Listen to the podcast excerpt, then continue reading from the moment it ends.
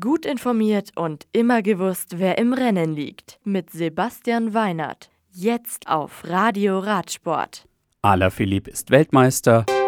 Cesar Veloso gewinnt in Portugal. Buani in Chauny siegreich. Imola. Julien Alaphilippe ist Straßenweltmeister 2020. Der Franzose vom Team de König Quickstep setzt rund 17 Kilometer vor dem Ziel die entscheidende Attacke und kann fast eine halbe Minute vor Vogt von Art und Mark Hirschi ins Ziel bringen.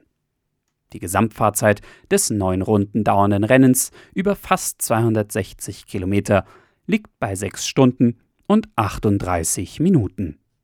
Als bester Deutscher trägt sich Max Schachmann von Bora Hans Grohe als Neunter in die Ergebnisliste ein. Fave. Das Prologzeitfahren der 82. Volta a Portugal en Bicicleta Edição Especial gewinnt Gustavo Cesar Veloso von W52 FC Porto. Rafael Reis von Firenze wird Zweiter. Der Teamkollege des Siegers, Daniel Mestre, belegt Rang 3. Die Etappe am Montag startet in Montelegre und endet nach 180 Kilometern am Alto de Covide nach einem fast neun Kilometer langen Schlussanstieg. Insgesamt ist die Rundfahrt durch Portugal fast 1200 Kilometer lang. Sie endet am Montag in einer Woche in Lissabon mit einem Einzelzeitfahren. Chauny. Nach 203 Kilometern geht das Eintagesrennen Paris-Chauny in seiner 70. Austragung mit einem Sieg von Nasser zu Ende.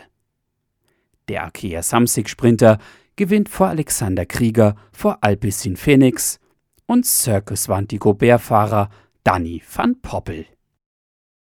Konya Real. Die Gesamtwertung der Zweitagesfahrt Tour of Mevlena durch die Türkei gewinnt Arthur Erschoff. Die zweite und letzte Etappe gewinnt Erschoffs Teamkollege Maxim Piskonov Beide starten für das Marathon Tula Cycling Team. Etappendritter ist Vincent Louis Ski von UFO Sport. Die nächsten Rennen. Am Dienstag beginnt die Bing Bang Tour, die über fünf Etappen geht. Am Mittwoch findet dann mit La Flèche Wallonne der nächste Klassiker statt.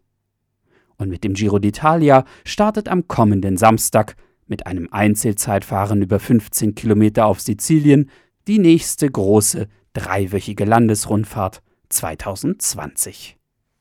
Das Radio für Radsportfans. Im Web auf radioradsport.de